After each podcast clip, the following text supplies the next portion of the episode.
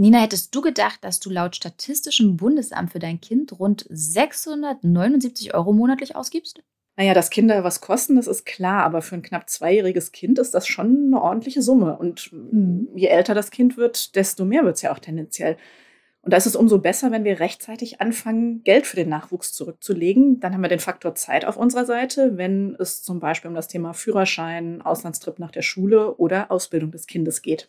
Und im aktuellen Niedrigzinsumfeld geht das ja am besten mit ETFs. Deshalb wollen wir heute nochmal über Geldanlage für Kinder sprechen und zwar übers Depot fürs Kind.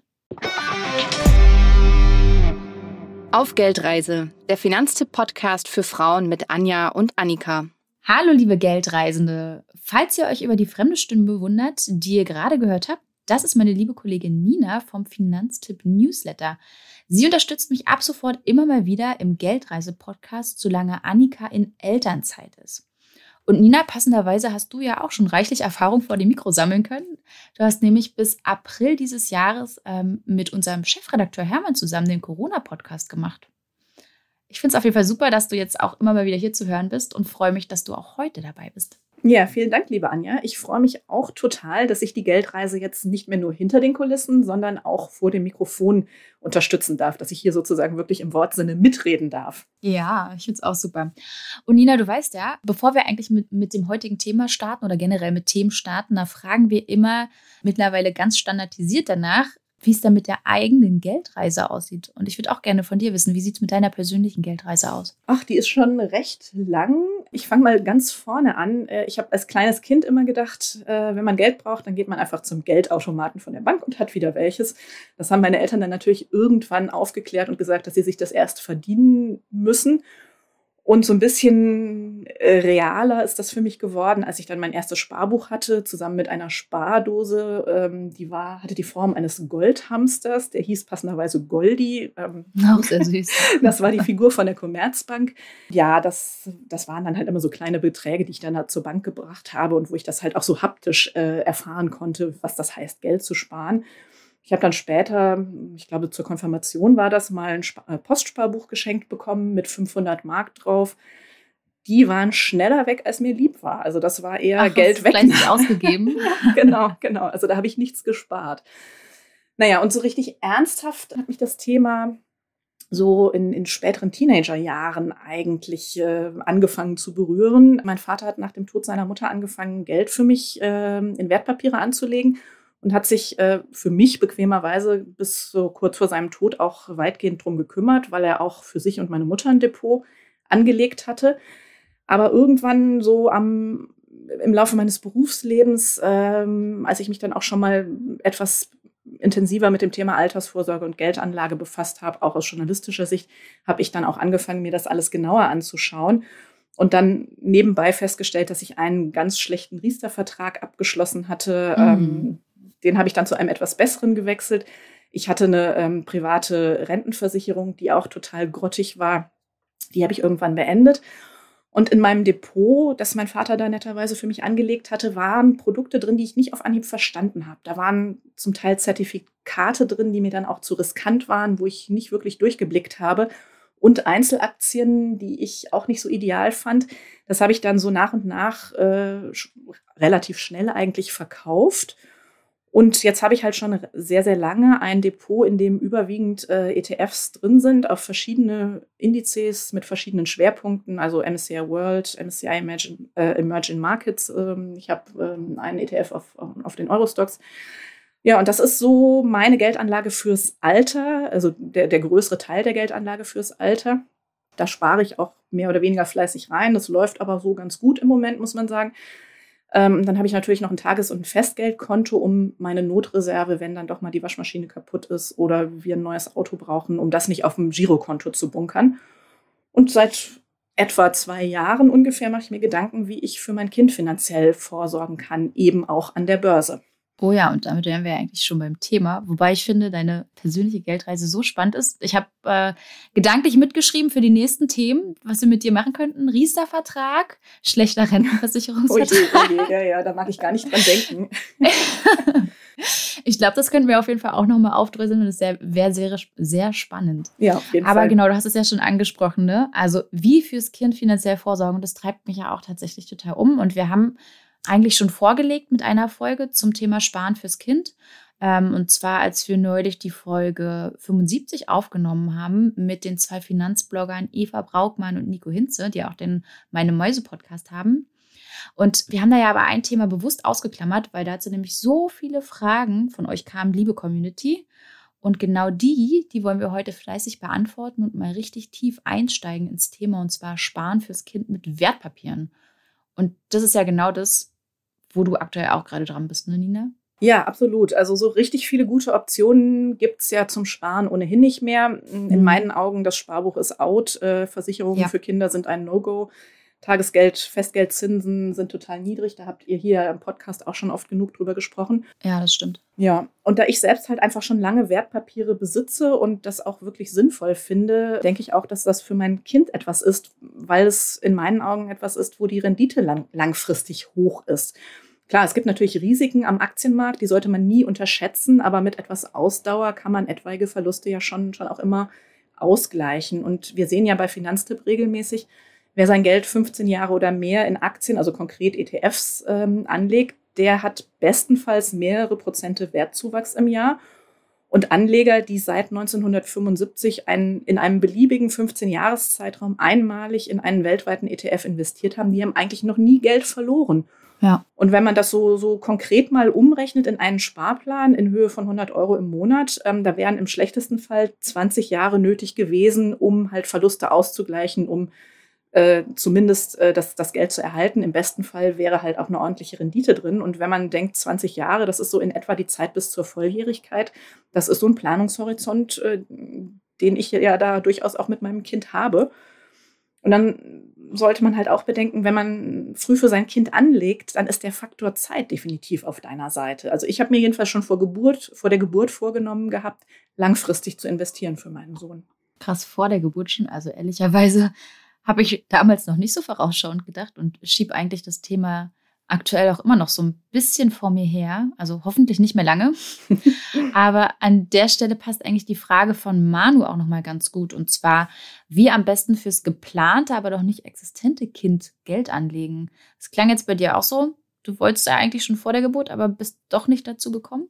Ja, wie das so oft ist, ich habe mir einfach nicht die Zeit genommen. Ähm, mein eigenes Depot läuft ja schon länger. Da habe ich auch so gedacht, okay, das, das ist ja erstmal da. Da ist ja schon etwas investiert. Ich rechne zwar damit, ähm, dass, dass das für meine Altersvorsorge ist, aber da wird sicherlich auch ein bisschen immer mal was vielleicht in die berufliche Bildung oder schulische Bildung meines Kindes äh, fließen kann man alles noch nicht so absehen, vor der Geburt sowieso nicht. Und dann ist halt ja so konkret äh, immer die Frage, vor, vor einer Geburt geht alles gut, kommt das Kind gesund auf die Welt. Und das wollte ich wahrscheinlich alles auch erstmal abwarten. Aber ich muss ehrlich sagen, so in der Rückschau, es wäre wesentlich stressfreier gewesen, wenn ich mich zumindest direkt nach der Geburt, als mein Sohn noch ganz klein war und noch nicht so agil wie jetzt war, um das Thema gekümmert hätte.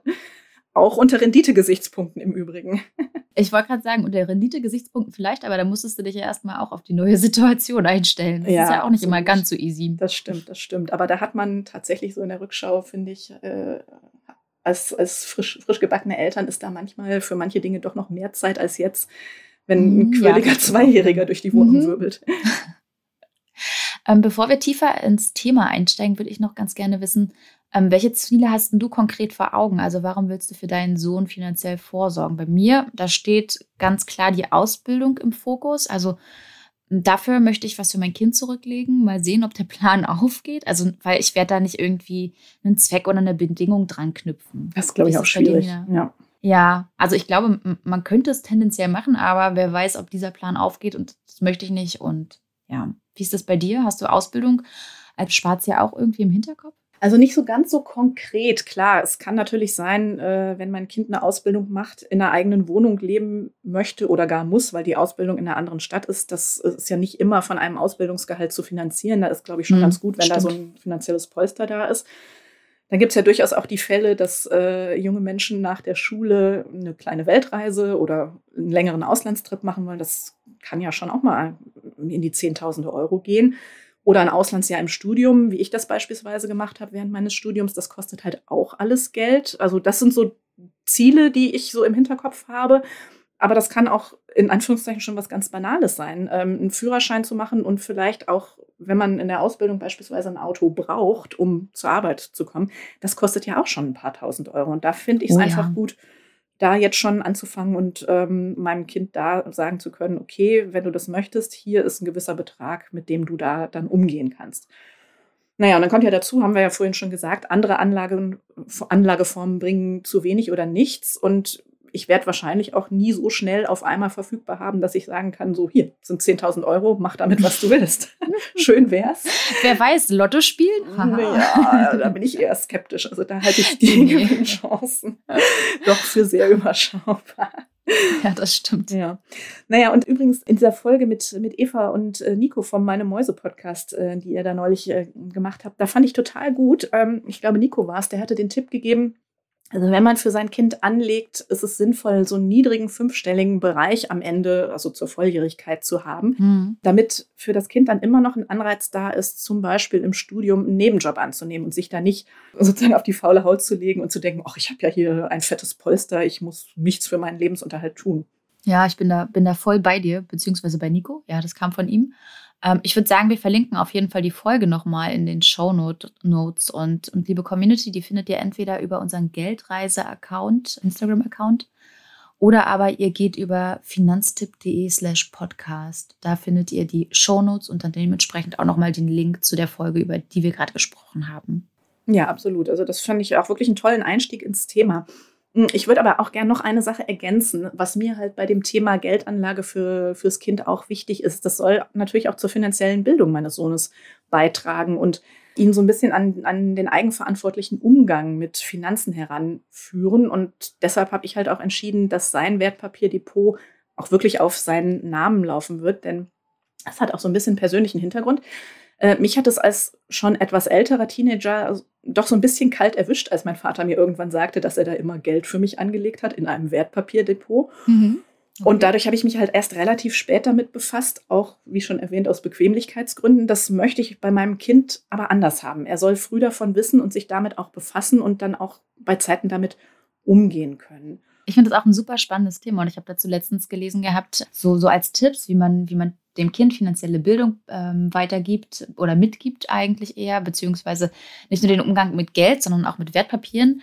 Einfach mal sich mit dem Kind ähm, hinsetzen und spaßeshalber, muss man ja wirklich dazu sagen, eine Aktie kaufen, mit dem das Kind was anfangen kann. Zum Beispiel, weil es auf die Cheeseburger bei McDonalds steht oder Burger King ja, weiß ich nicht, genau, Burger King, irgendein, irgendein Matchbox-Auto, irgendein, irgendeine Spielzeugmarke, was auch immer, womit das Kind was anfangen kann, ähm, dann wird es ja auch automatisch gleich greifbarer. Ja, das ist eine gute Idee. Das ist ja, also von Einzelaktien raten wir ja bei Finanzen grundsätzlich ab. Klar. Äh, ich habe die ja auch irgendwann aus meinem Depot rausgeschmissen. Aber so, um, um äh, das als Beispiel mal zu nehmen, für einen minimalen Betrag, finde ich das eine super Idee. Das ist klasse. Ja. Naja, und äh, rechtlich gesehen ist es ja sowieso so, dass das Depot dem Kind gehört, wenn es auf seinen Namen läuft. Also wir Eltern verwalten es nur und mit Volljährigkeit, also mit 18, kann das Kind dann frei darüber verfügen, in der Hoffnung, dass es das dann möglichst sinnvoll tut und nicht einfach zum Fenster rauswirft. Kein Motorrad kaufen. Ähm, naja, wenn es damit dann zur Ausbildung fährt, okay, aber Motorrad ist nochmal ein anderes Thema, finde ich persönlich auch zu gefährlich. Aber ja. Ähm, und wir Eltern dürfen das Geld halt einfach nicht nehmen, ähm, weil es uns nicht gehört. Selbst wenn wir, mal bei knapp, wenn wir mal knapp bei Kasse sind, das ist tabu. Das Geld gehört dem Kind, wenn das Depot auf seinen Namen läuft. Ja, das ist nochmal ein wichtiger Punkt, den du da ansprichst. Wie weit bist du denn jetzt eigentlich mit der Umsetzung deines Vorhabens? Also dass du schon ein bisschen weiter bist als ich. Das haben wir ja jetzt schon rausgehört. Aber wie sieht es da konkret aus? Äh, naja, also mein Kind wird bald zwei und äh, ich muss gestehen, ich habe erst in Vorbereitung auf diese Folge endlich den Antrag auf Depoteröffnung abgeschickt. oh ja. Also Zugangsdaten habe ich mittlerweile. Ich muss noch, noch das Passwort ändern und dann kann es eigentlich losgehen. Das heißt, du hast vorher eigentlich auch nichts fürs Kind zurückgelegt? Ja, doch schon. Irgendwo versteckt in meinen eigenen Finanzen. Also mein Plan war äh, ja schon vor der Geburt, 50 Monat pro Euro in einen Sparplan zu stecken, ähm, quasi vom Kindergeld abgezweigt. Ähm, das habe ich aber ehrlich gesagt bislang auf dem schlecht beziehungsweise gar nicht mehr verzinsten Tagesgeldkonto geparkt. Ist genauso wenig ideal, äh, wie wenn ich es auf dem Girokonto gebunkert hätte. Hm, da geht es dir aber auch ähnlich wie mir, wobei meine Anlage fürs Kind vielleicht fast noch weniger ideal ist als Tagesgeldkonto oder Girokonto. Oh ja? Wo hast du denn das Geld für dein Kind auf, liebe Anja? Ja, ich, ich habe das, glaube ich, schon mal erwähnt in der Folge mit Eva und Nico. Und es ist mir auch immer noch unangenehm, dass ich das noch nicht auf die Reihe bekommen habe. Und zwar alle Geldgeschenke, die das Kind irgendwie bekommt, die wandern erstmal in einen Briefumschlag. Und der wandert dann erstmal in den Schrank. Also ich kann nur sagen, dass mit dem Zeitmangel, von dem du vorhin gesprochen hast, das kenne ich halt auch nur zu gut. Deswegen bin ich das Thema einfach noch nicht angegangen. Ja, das kann ich total gut nachvollziehen. Und bei mir brauchte es ja auch die, die Deadline dieser Podcast-Aufnahme. Ich glaube, sonst hätte ich das wahrscheinlich auch noch ein bisschen rausgeschoben, gedacht, ah ja, mache ich dann äh, demnächst im Urlaub. Ähm, naja, aber wenn ich es hier sagen darf, dein Kind ist ja schon ein bisschen älter als meins, Anja. Ach, das eine Jahr.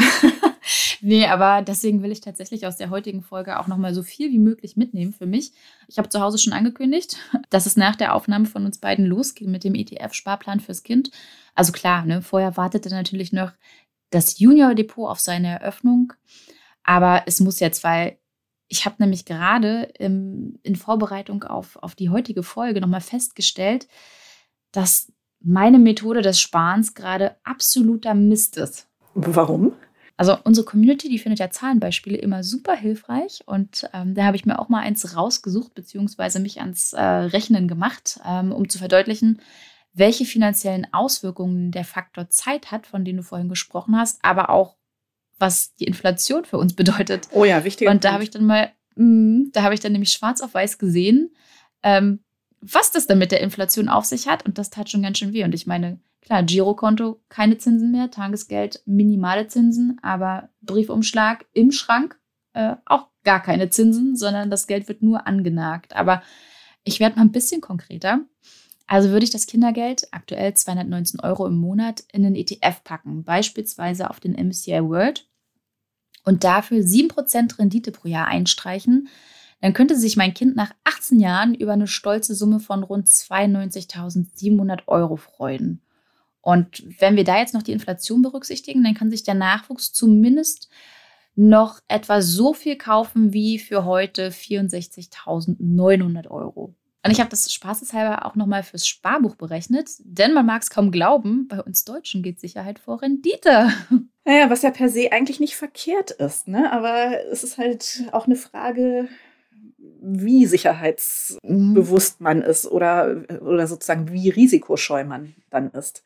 Ja, klar, absolut. Aber dass das übrigens, also das Sparbuch laut Deka Anlagemonitor 2020, also von der Sparkasse, die mit Abstand bevorzugte Option ist, um fürs Kind zu sparen, ich hätte damit zumindest nicht gerechnet. nee, ich ehrlich gesagt auch nicht. Aber wenn ich so überlege, ich höre das schon immer mal wieder noch von wohlgemeinten, aber grottigen Anlagen durch Großeltern, Tanten und so weiter. Und da ist das Sparbuch immer dabei. Das ist zwar ja in unseren Augen out, aber irgendwie leider doch noch nicht tot. Mm -mm. Aber sag mal, was ist denn sonst bei deinen Berechnungen noch rausgekommen? Ja, ähm, lass uns mal davon ausgehen, dass wir beim gleichen Szenario bleiben. Also ich zahle 18 Jahre lang wieder jeden Monat diese 219 Euro aufs Sparbuch bei einer Verzinsung von 0,01 Prozent pro Jahr, dann hätten wir nach 18 Jahren rund 47.350 Euro. Und unter Berücksichtigung der Inflation sind es dann auch nur noch knapp 33.150 oh, Euro. Das ist fast ja. halb so viel wie äh, bei der äh, ja. ETF-Anlage und einer genau, angenommenen 7%igen ne? Rendite. Das ist ja der ja, Hammer. Super krass. Also das musst du dir mal vorstellen. Also die Differenz ETF, Sparplan, Sparbuch, das sind 31.750 Euro inflationsbereinigt. Das sind nochmal zwölf Jahre Kindergeld obendrauf oder das erste E-Auto von Kia für die bestandene Führerscheinprüfung. oh Mann. Ja, mhm. mhm. das sollten wir uns alle zu Herzen nehmen, glaube ich. Krass, ne? Ja. Ich finde ja, das sind schon ganz schön krasse Zahlen, oder? Was meint ihr? Also zu hören, wie die Inflation unser Geld anknabbert, beziehungsweise was uns entgeht, je mehr Zeit wir verstreichen lassen, ehe wir mal anfangen, Geld für den Nachwuchs anzulegen. Und ja klar, ich muss mir da echt an die eigene Nase fassen. Ich würde aber vorschlagen, dass wir die Zahlen erstmal sacken lassen und nächste Woche weitermachen. Dann geht es unter anderem weiter mit jeder Menge Nützlichem zum Wertpapierdepot für Kinder und natürlich auch mit euren Community-Fragen. Bis dahin, ihr Lieben. Ciao.